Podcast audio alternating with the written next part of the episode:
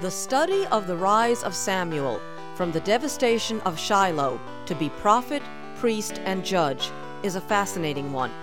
And today, Pastor Greg Scalzo will be continuing his message from 1 Samuel as part of a Through the Bible series on the source and nature of heavenly authority. Hi, I'm Patty Scalzo, and this radio broadcast is Shear Jashub, brought to you by the Church of Shear Jashub Christian Tabernacle of Madison, Connecticut. It is the joy of our fellowship to bring you these in depth studies in God's Word, and we hope you find them helpful to your growth in the Lord. So now let's rejoin my husband as he ministers in our Sunday service. Pastor Greg will be reading from chapter 3, starting at verse 1.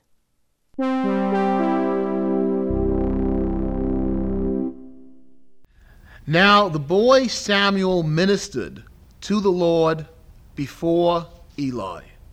This is the third time we've read that. Remember, back in chapter 2, verse 11, when his father Elkanah goes back, it says the child ministered to the Lord before Eli. In chapter 2, verse 18, in the middle of the horrendous sins of Eli's sons, we read, But Samuel ministered before the Lord, even as a child wearing his little linen ephod.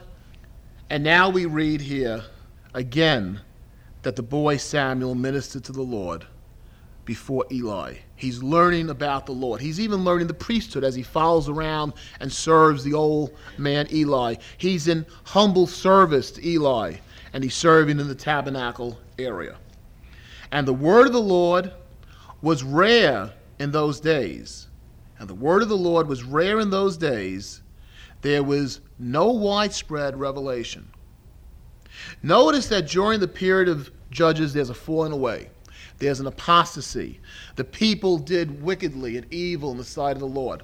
Over and over again, we read about this cycle of the people sinning, God removing his hand, letting them be turned over to their enemies.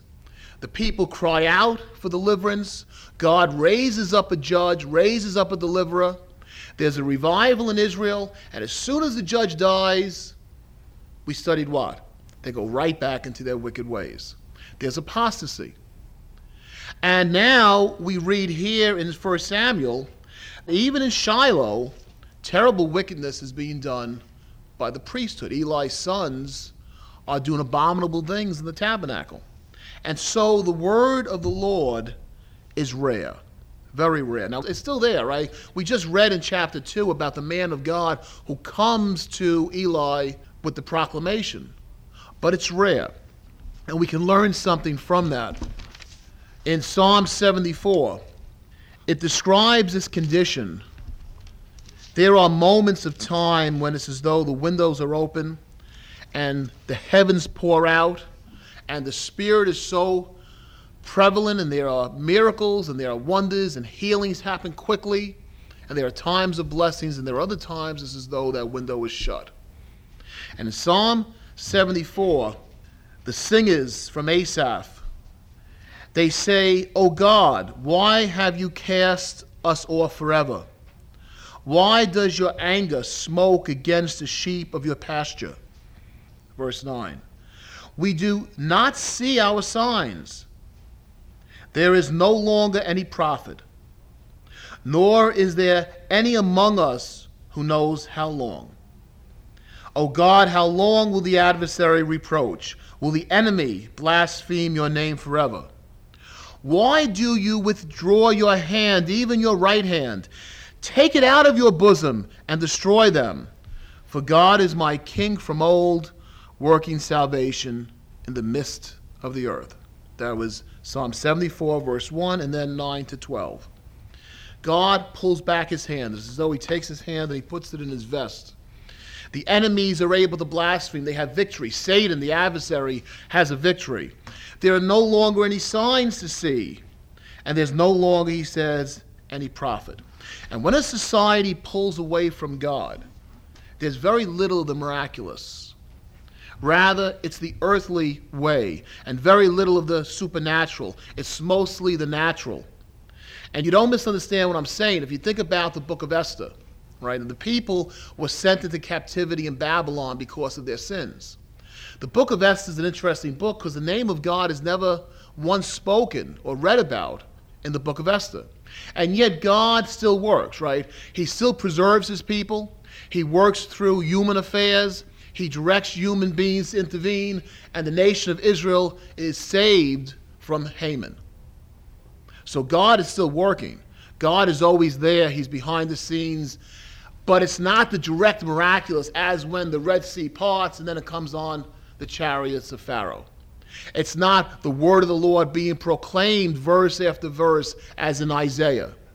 It's very subtle. And much of history, when the people of God have pulled away from God, God is working behind the scenes, but there's a darkness that comes in. And you think about how in church history, initially you have the gospel going throughout the whole world. You have the day of Pentecost. You have the book of Acts. You have the epistles. You have the outpouring of the Holy Spirit. People on fire for the Lord Jesus Christ.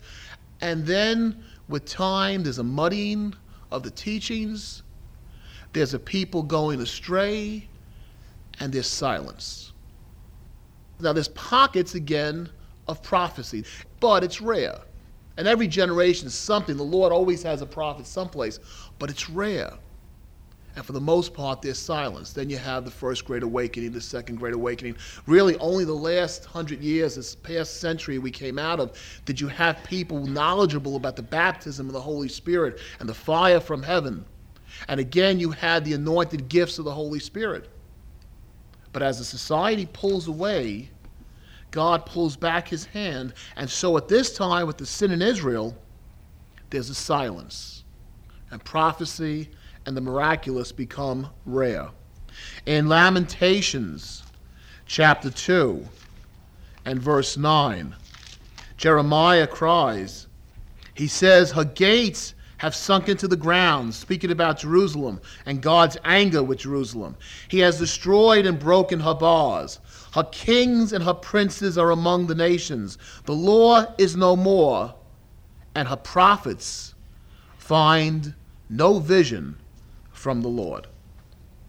Amos, in Amos chapter 8 and verse 11. Behold, the days are coming, says the Lord God that I will send a famine on the land, not a famine of bread, nor a thirst for water, but of hearing the words of the Lord. They shall wander from sea to sea, from north to east, and they shall run to and fro, seeking the word of the Lord, but shall not find it. And that happens to northern Israel before they get taken into captivity. It happens to southern Judah, but really it's fulfilled in the largest degree in that time period, slightly before 400 BC, when you have the last books of the Old Testament, until you go to the early first century AD, when you had John the Baptist ministry again. For those hundreds of years, there's silence. The word of the Lord, there's a drought, and the word of the Lord can't be found, and the people are thirsty and God doesn't speak to them. Let's go back to 1 Samuel chapter 3, verse 2. And it came to pass at that time, while Eli was lying down in his place, and when his eyes had begun to grow so dim that he could not see. So he's getting very old. He's getting quite old. And who's going to replace him? His two wonderful sons there and he has no one except his little boy Samuel who's following him around. Verse 3 And before the lamp of God went out in the tabernacle of the Lord, where the ark of God was, and while Samuel was lying down. Now, what does that mean? Before the lamp of God went out.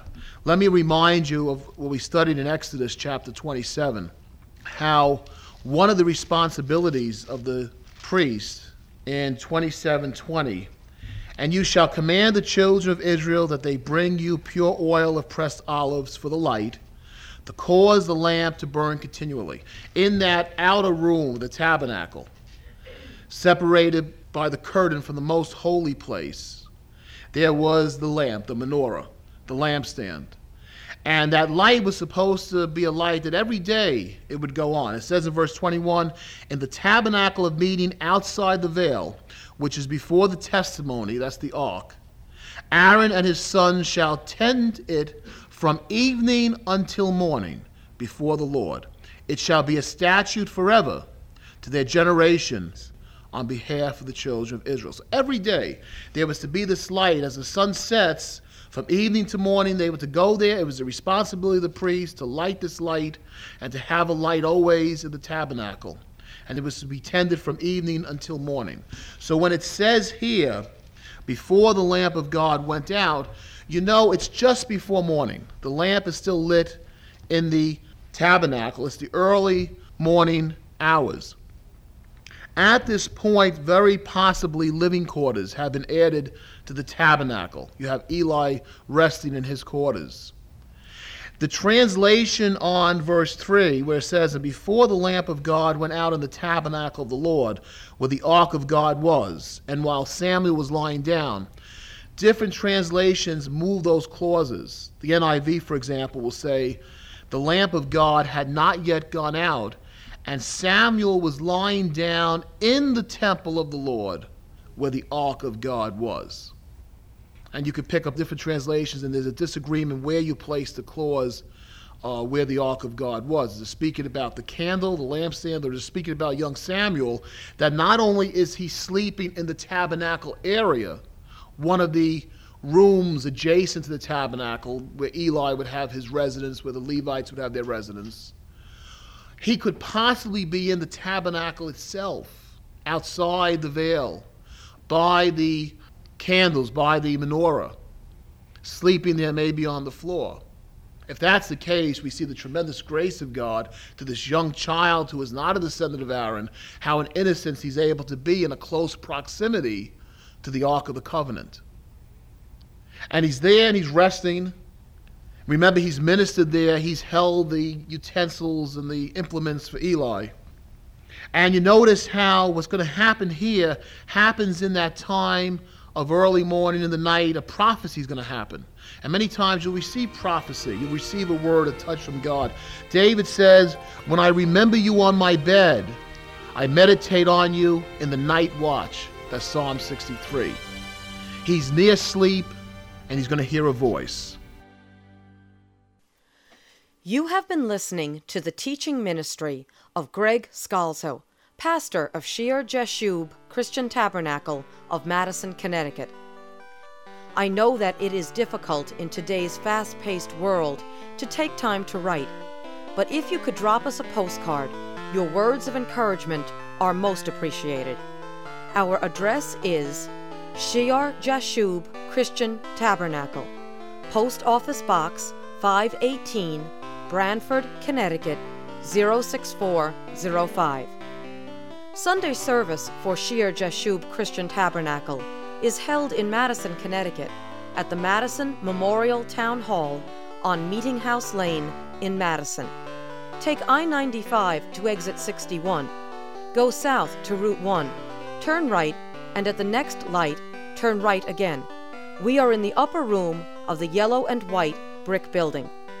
If you will be in the Madison, Connecticut area, we welcome you to join us for worship, prayer, the Lord's Supper, and study in God's holy word. May the Lord keep you safe in his blessed hands, as with all your heart, soul, mind, and strength you serve him.